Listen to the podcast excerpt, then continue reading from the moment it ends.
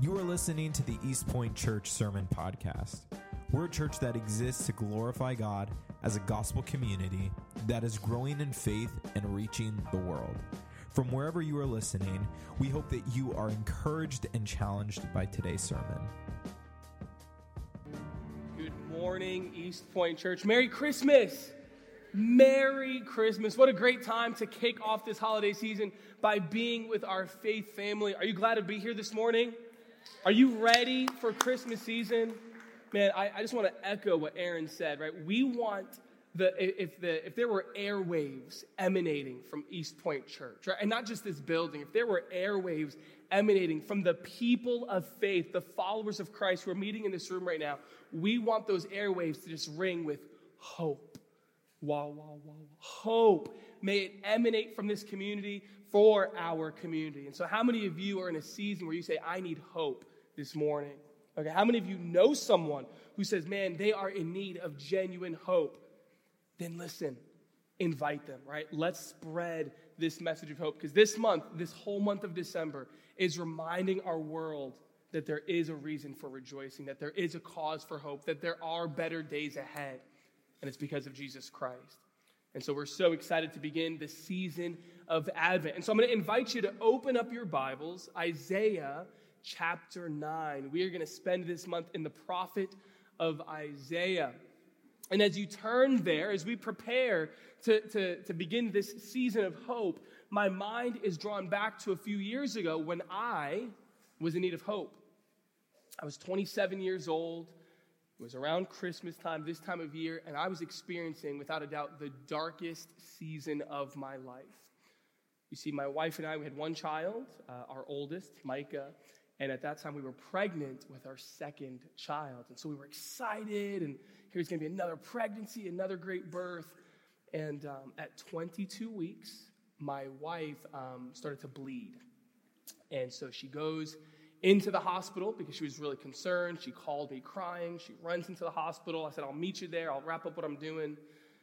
And basically, she never left the hospital for the rest of that pregnancy. Um, they realized that the position of her placenta, we're getting all intimate with placentas, aren't we? The position of her placenta was in such a way that if her body were to go into labor, she would more than likely die. And so they mandated you are on bed rest. You're not leaving this hospital. You're not even going to move from this bed if we can help it. And we're just going to hold on for dear life and see how long you can make it.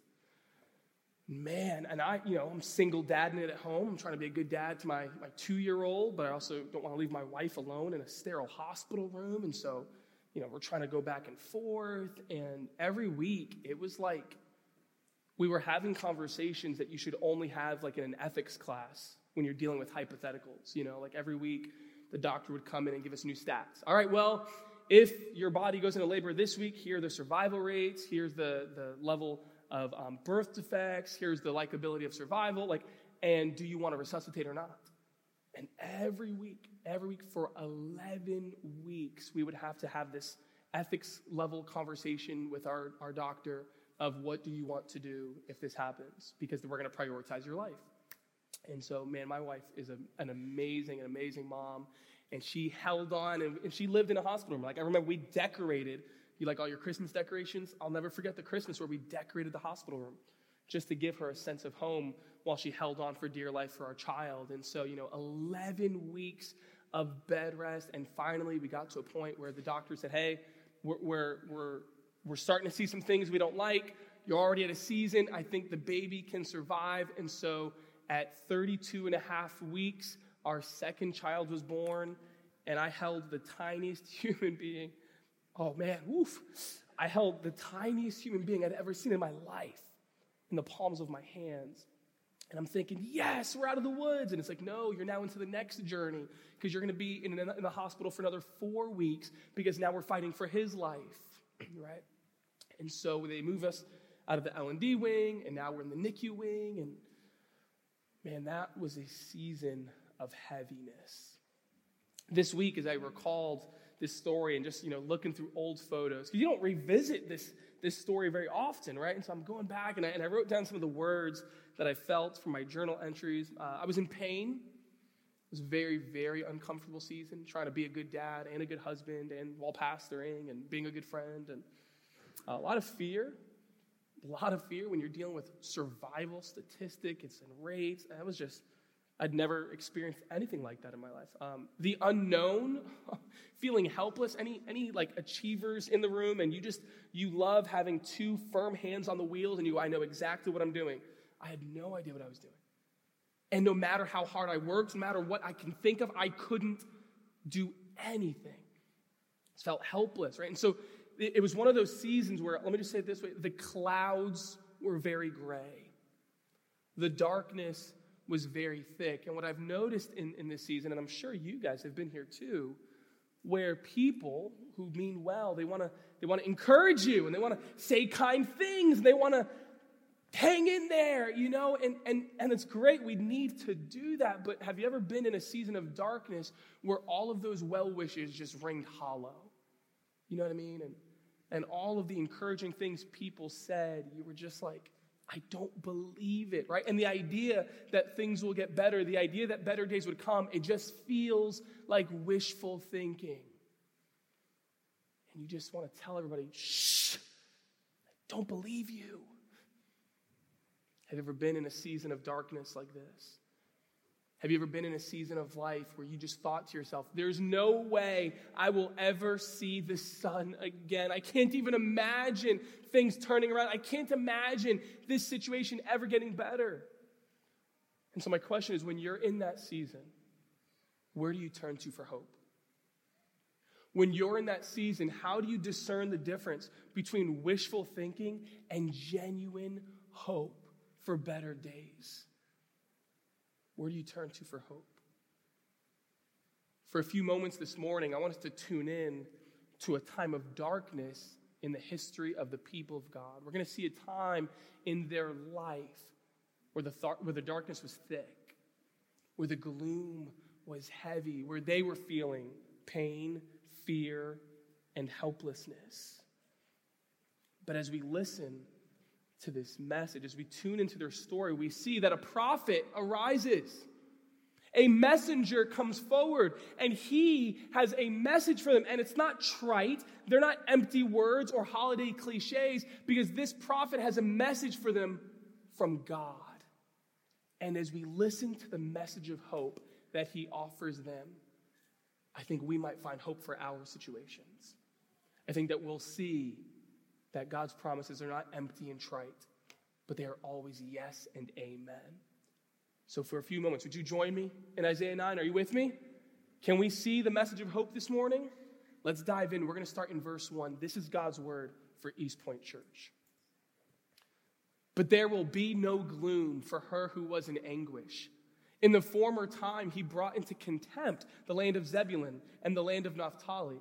But in the latter time, he has made glorious the way of the sea, the land beyond the Jordan, Galilee of the nations. The people who walked in darkness have seen a great light.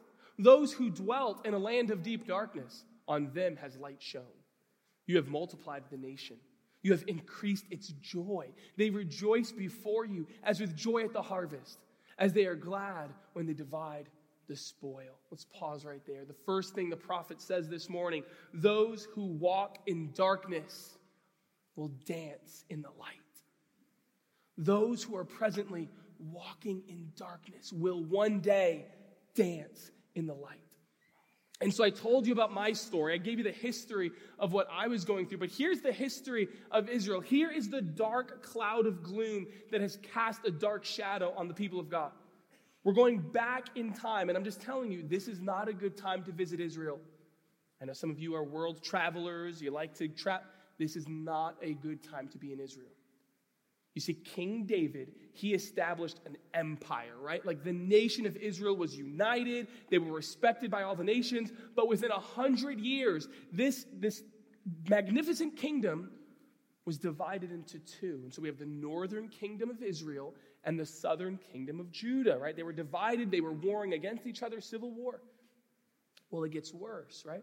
The northern tribe of Israel, they receive a message that their sins have finally caught up with them. And so, years of ignoring God, years of their sin, of idolatry, of sacrificing children, of oppression of the poor, of injustice, years of their sins have finally caught up to them, and God has said, Enough is enough. And we see, if you go back one chapter, in chapter 8, we see that the global superpower, Assyria, to the northeast of Israel, is on the warpath for Israel. Go back and read chapter 8. The global superpower Assyria is now marching along the way of the sea, and it is coming straight for the northern kingdom of Israel.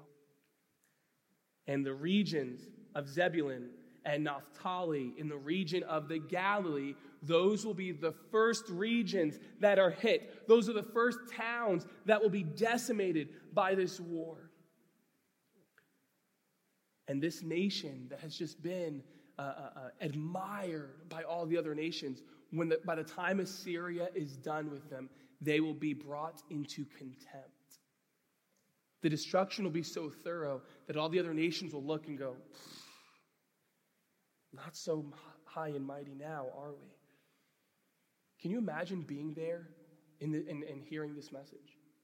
Can you imagine the heaviness, right? The gloom. I, I love the word here. So It uses anguish the emotional pain after they just read that email, after they just opened up that message and it said, Assyria is coming and will wreck you. And the heaviness that they feel, the pain of an invading army. And I think what makes it even worse is that it's not just pain, but added on the pain of the circumstance is the reality that as they sit there, they think to themselves, we've brought this on ourselves.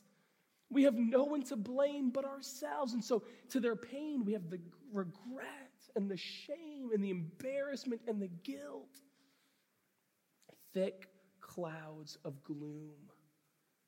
Welcome to Israel, the land where people are walking in darkness, the place where people are dwelling in a land of deep darkness. Has anybody ever walked in the darkness? Has anybody ever been in a season of life where you look around and, you, and the shadow is it's deep darkness?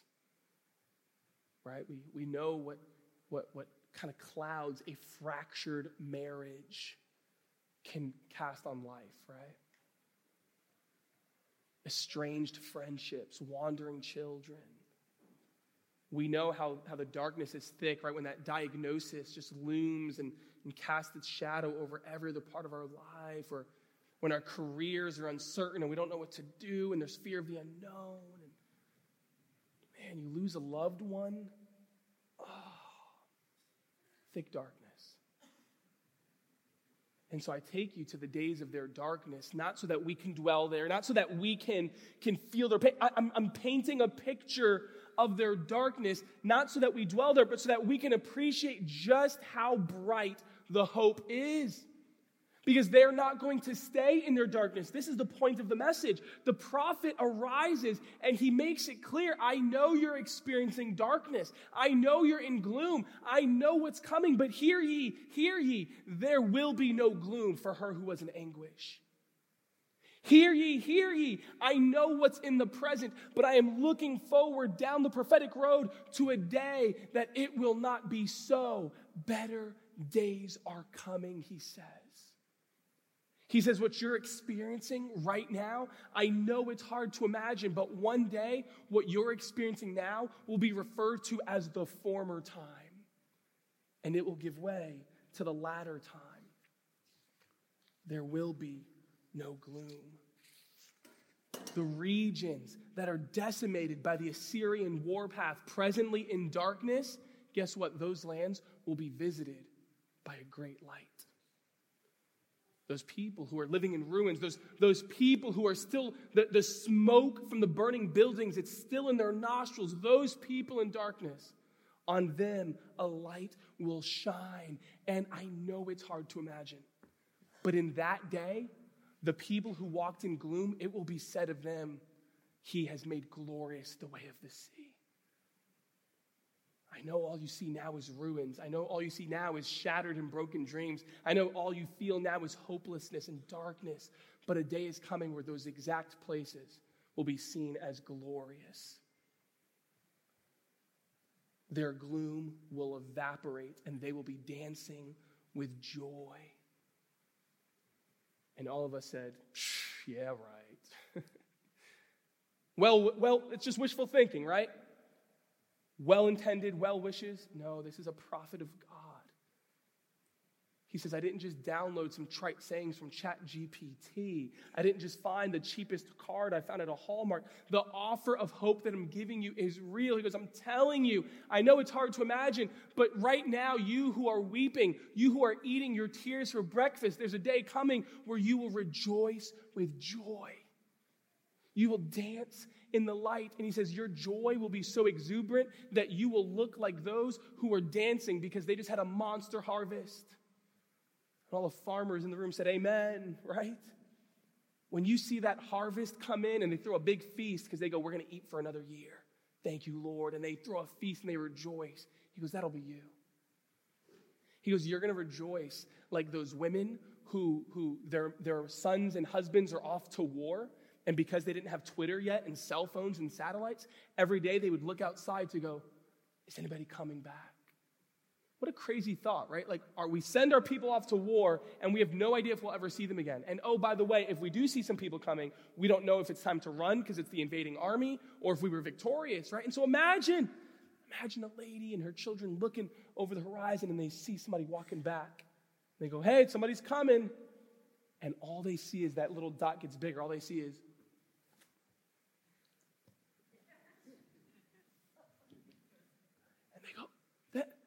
It's dad! And they run and they're whooping and whooping and hollering and they go, We've won the war. And they, do, and they not only do they win the war, they're coming back and they go, We routed them. And They come back and they're rejoicing.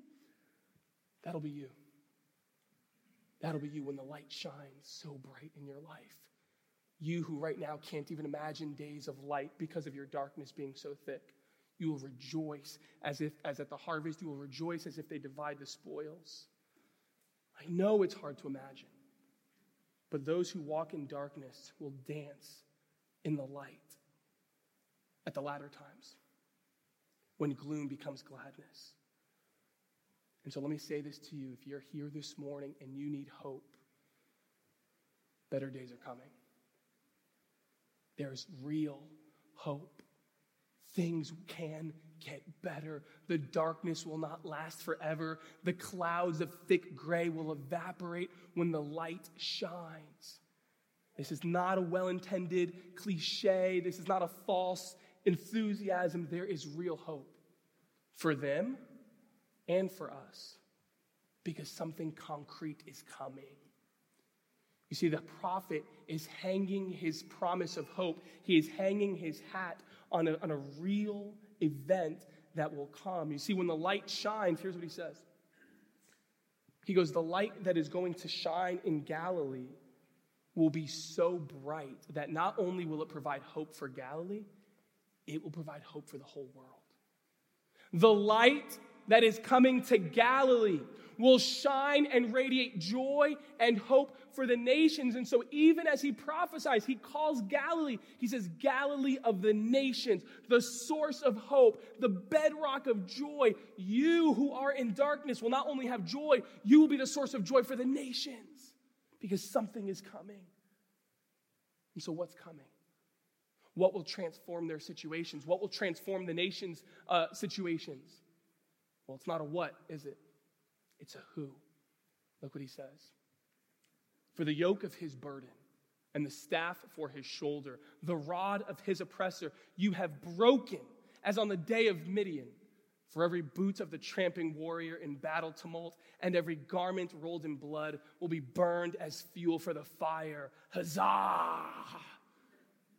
Who loves a good poem, right?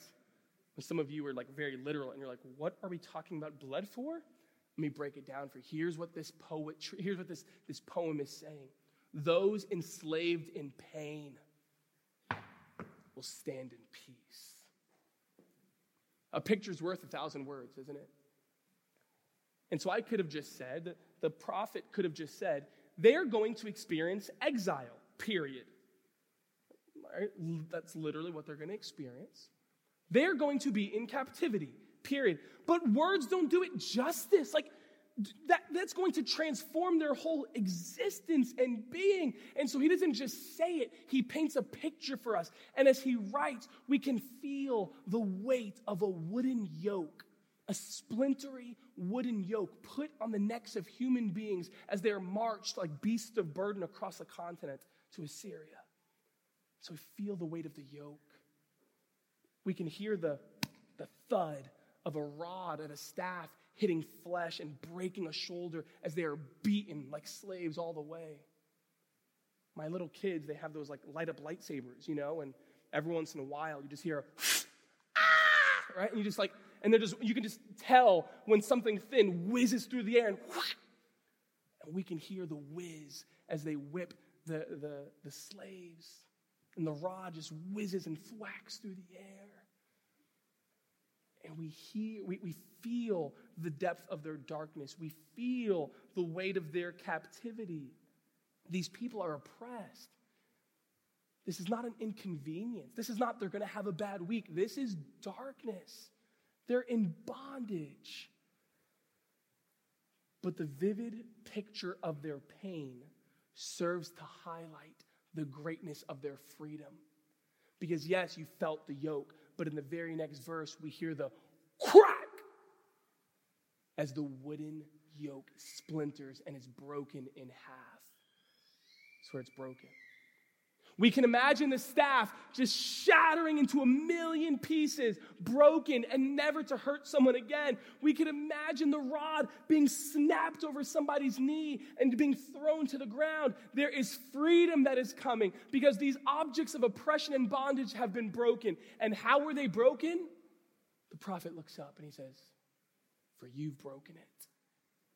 For you have broken it. For you have set me free days of oppression, their days of darkness will become freedom and peace because God Himself is going to step in and transform their situation. The source of their hope is the fact that God Himself will deliver them, just as He did in the days of Midian. Ooh, you're like, yes, who's Midian? right? How many, do I have any history buffs in the room? Come on right? And you're like, I'm not trying to show off, but uh, yeah, I'm a little, any, any, how many of you enjoy history? All right, it's gonna be a long sermon. There's three of us. Let me explain how this works. So, a history buff, maybe like one of your dads who like collects books about submarines in World War II. Okay, that's a stereotype, but it's true. Um, a history buff will not only tell you the dates and the generals' names and the timelines. Like they, they know all the details for sure, but here's the difference, right? Here's what makes a history buff a real history buff they can tell you the significance of those battles. They can tell you the meanings of those war. Not just what happened, but here's what that battle meant to the heart of our nation. Here's what that war meant for the soul of America. Here's the significance of that battle in the world's landscape, right? And so they know the what, but they know the why. Here's what we think of every time we think of the American Revolution freedom and liberty, right? Here's what we think of when we think of World War II it's, it's we are going against the oppressors, right? And all these kind of things. So, all the history buffs in ancient Israel, when they hear the Battle of Midian, here, I'll help you remember it this way Gideon in Midian. Let's say it together. I think it'll be therapeutic. Gideon in Midian just rolls off the tongue, okay? And so, the Battle of Gideon and Midian, here's what they remember they remember a guy who was hopelessly outnumbered. The odds stacked against him. A tiny army against a much larger army. And in that battle, they learned that no matter if, if the odds are stacked against you, no matter if you are hopelessly outnumbered, when God is on your side, victory is guaranteed. In that battle, they learned that though it seems hopeless, if God is for us, who can be against us? And this tiny little uh, army defeated a larger one. And so, what the prophet is saying to Israel, what the prophet is saying to you is, I know your situation may seem hopeless. I know you seem outnumbered. I know it feels like the odds are stacked against you. I know it feels like there's no way to possibly win, just like Gideon. But God will deliver you, just like he did in Midian, just like he did there.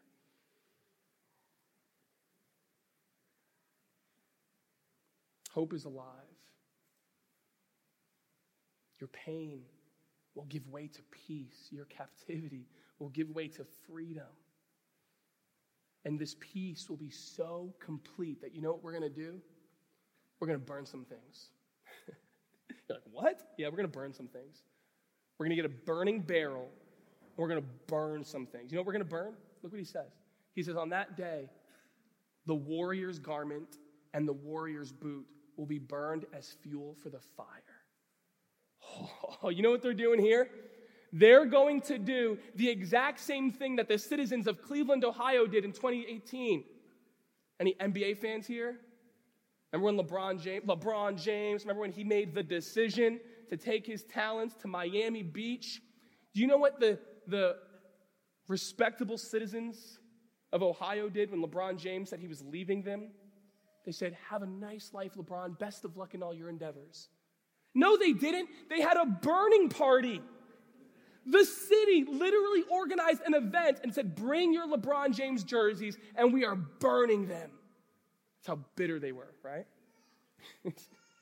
they got all their jerseys out of their closet and they burned them as if to say, Well, I guess we won't be needing these anymore. Friends, on that day, everybody's going to go into their closets and they're going to grab their war uniforms, they're going to grab their battle armor, they're going to grab their boots, all of the things that they needed for conflict. And he says, We're going to burn them as if to say, I guess we won't be needing these anymore. There is a day coming where they won't need their uniforms. There's a day coming where they won't need their boots because God will establish a reign of peace. Do you need, do you have hope this morning for peace? Do you long for freedom when God arrives? Pain will give way to peace.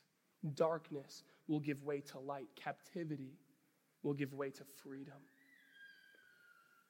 Now, obviously, we, we're not in literal slavery, right? We get that. We have never been a victim to the Assyrian warpath. We have never put on the shackles of the wooden yoke on our necks and ankles. I get it. And yet, there's something here about this message for this specific people that transfers to us.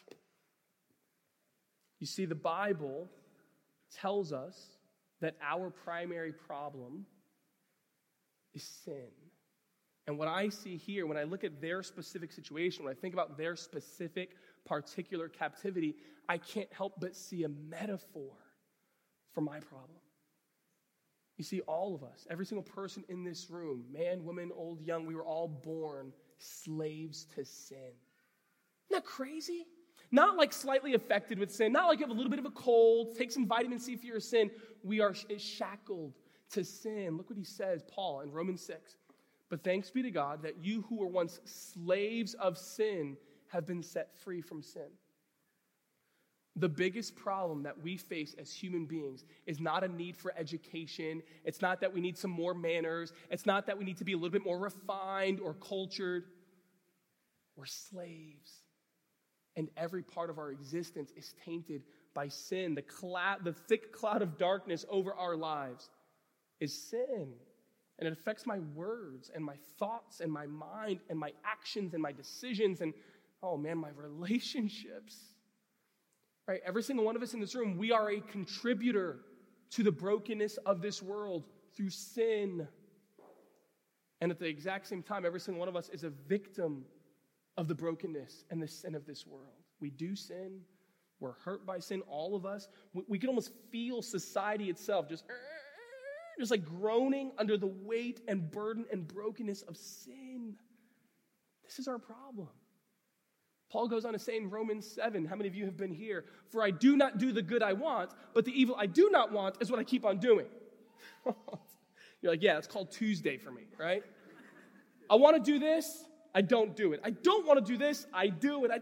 It's called sin. And here's my point, guys just as the prophet tells them that the key to their literal slavery, the key to their freedom is the intervention of God, so too for us, this is the key for our freedom.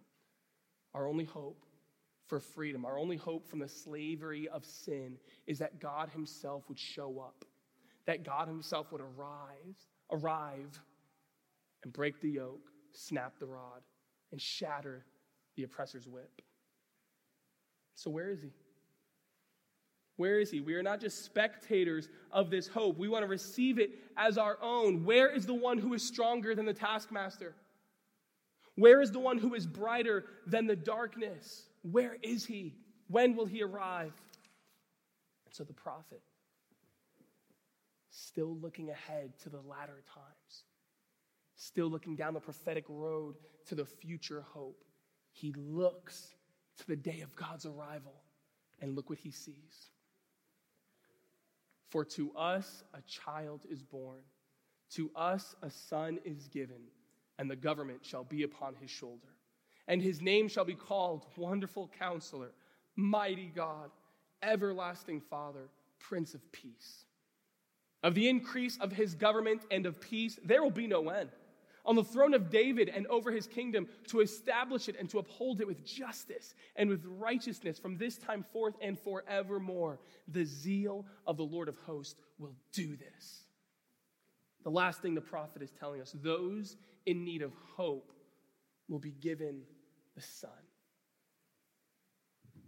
He looks down the road at the future arrival of God and he sees a gift. And as he unwraps the gift, as he unwraps God's gift to humanity, he sees a baby. what? what a startling image, right? Like if I'm in need of hope, I'm hoping that God sent a sword. God, you have hope for me? What do you got? It's a sword, it's a chariot. It's fireballs, right? Like, give me something. What is the source of my hope? And we unwrap it, and we see that a child is born. That God's deliverance comes in the shape of a son. His plan to bring light into the darkness, his plan to transform our pain into peace is an infant. God's gift to a beleaguered world is a child. That's so like God, isn't it? Let's do something that'll blow your mind so that way, in the end, only I can get the glory. Here's my plan to save the world a baby. Such an unexpected image, but here's the key that the key is not the baby, it's what the baby will become.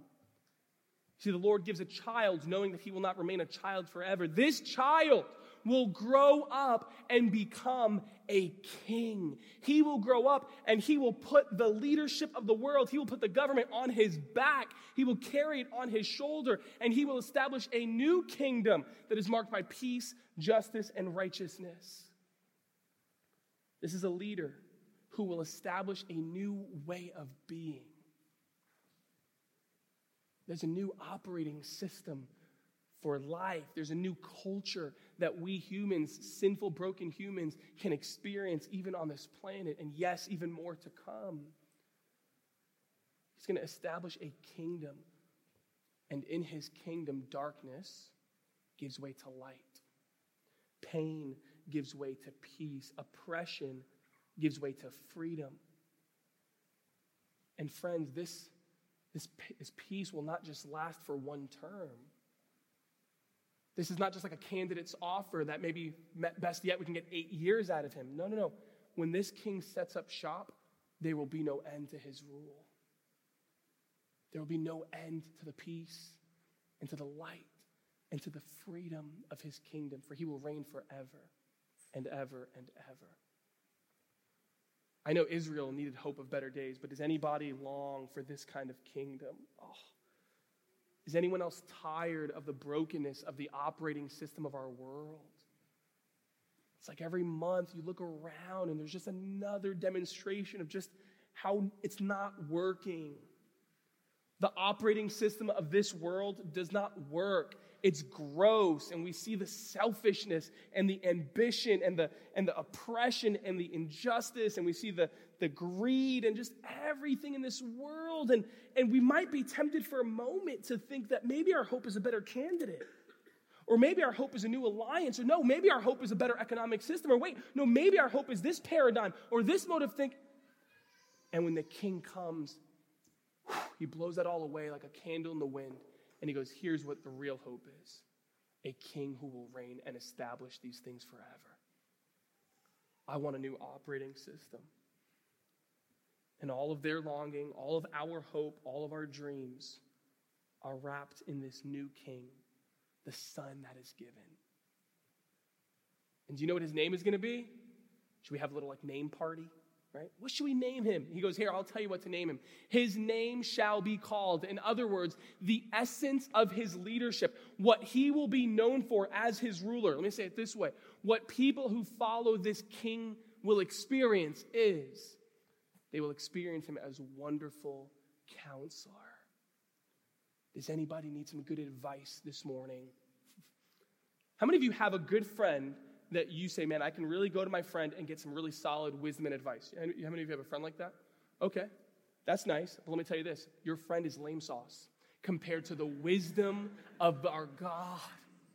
I don't mean to offend you, but the best wisdom of this world will be like nothing when compared to the wisdom that comes from the mouth of the wonderful counselor. He is so wise and he knows all of the nuances and the complexities of life and its situations. And you come to him and you have direction and you get it. And you're like, man, it's almost as if he designed life itself and knows how it's supposed to work. We can experience him as wonderful counselor. He shall be called mighty God. This is not a puppet king who's powerless. He's not a king in name only. He is a king who is so strong, who is so decisive, who is so mighty that his very presence is a reminder that our God that we serve commands the armies of heaven. This is a reminder. His very presence is a symbol of the presence of our God who commands the, the, the angels of heaven by the legion, who speaks the very galaxies into existence. He's a mighty God. It says here that his name shall be called Everlasting Father. I love that mighty God and Everlasting Father are right next to each other. Imagine your dad is the most powerful man on the planet, right? General upon general upon general of the highest military branch and the highest government of the world, right? And you see him give a mighty speech on television, and then the next day you see him eating breakfast in his slippers at your kitchen table. You're like, what? You're sitting with the general? Yeah, he's my dad. And the God who commands the armies of heaven also calls you child. And in his kingdom, you can experience him as a father, a tender hearted, kind servant leader. Oh, can't the world use a father Right? That's why even the men in our church, right? We, we want to be men who lead our families. We want to be men who love our wives and our children. There's, there is a part of our culture at East Point and just in the kingdom of God where, as men, we want to be good fathers.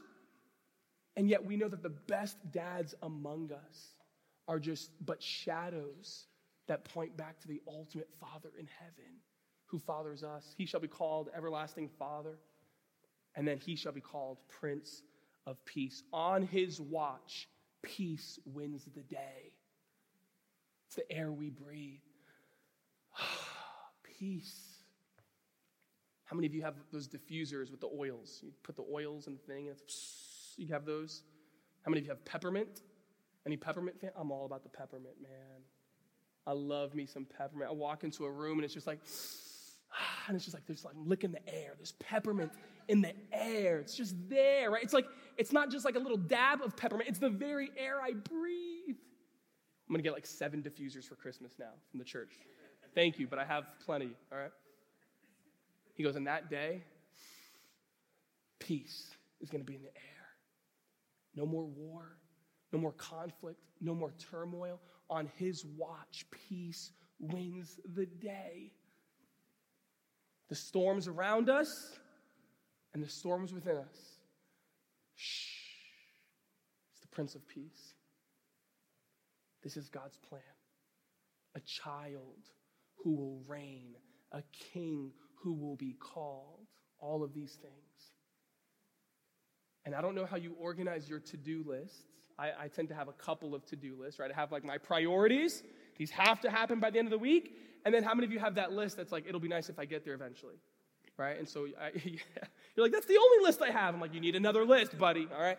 And so you have your priorities, and then you have your like, that would be nice. And, you know, sometimes I put things on my that would be nice, and they're there for one, two, three years, you know, and they just stay there. God has a plan, which we just shared. Which list do you think this is on? Which list do you think it's on? This is a priority. This is not on God's, well, maybe one day we'll, we'll get there and give the world hope if, if I get around to it, you know? This is on his top priority list. Look what it says the zeal of the Lord of hosts will do this. In his zeal, in his enthusiasm, he is excited about this plan. He wants to bring hope to the nations. He wants to release the captives. He wants to evaporate the darkness with the great light. And this is a plan that he has set in motion before the foundations of the earth. And when God himself thinks about this plan, he fist pumps. This gets God pumped in his zeal. You can bank on it because he's going to do it. He's going to do it. It's a guaranteed promise, not wishful thinking. This is in his plan. The hope of the world is the child who will reign. The hope of the world is the child who will reign. That's the message of the prophet.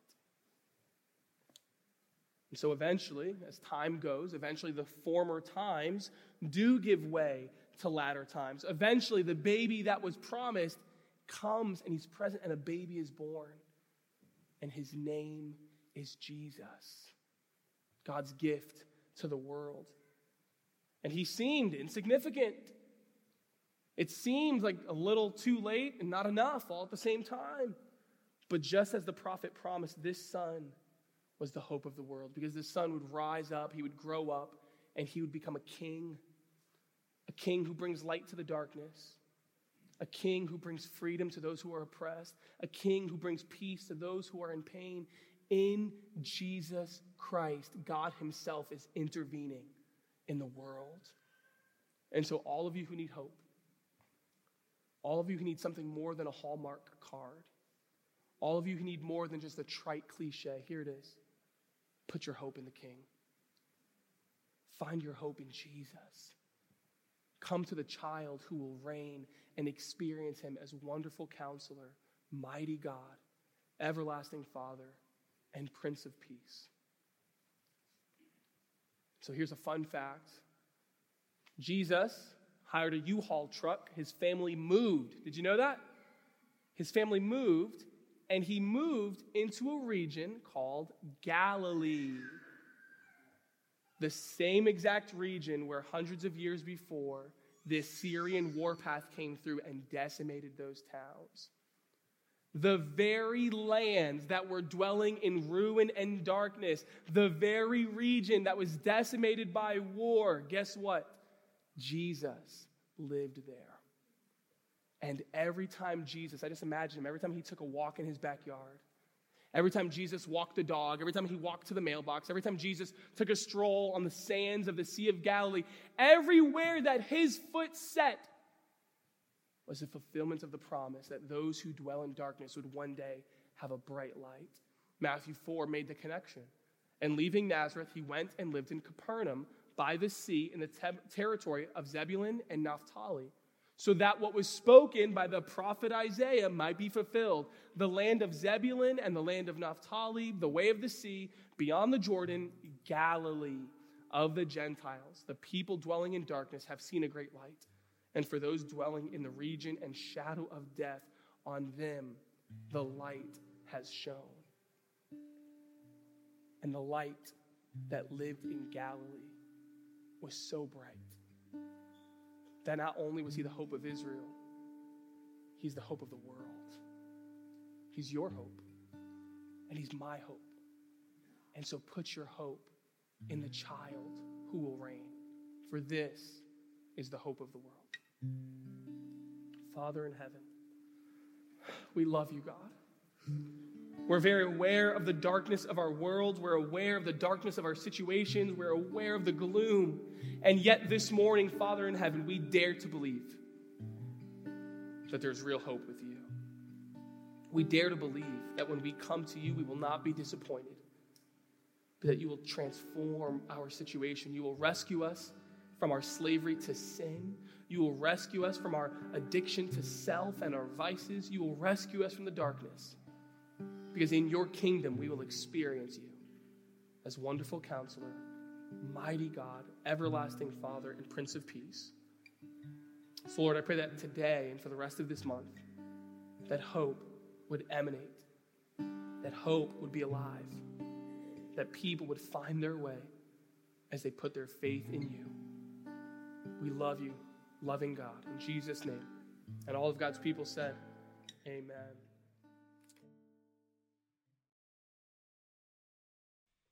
We want to thank you again for joining us for this week's sermon podcast. My name is Daniel, and I'm the music and creative pastor here at East Point Church. And if you were challenged, encouraged, or impacted in any way by this week's sermon, we would love to hear about it. It's your stories that encourage us and what we do, and we just want to celebrate what God is doing in your life. So you can go ahead and share with us at podcast at epeaston.com. Also, make sure that you subscribe to our channel to stay up to date with the latest sermons. Have a great week.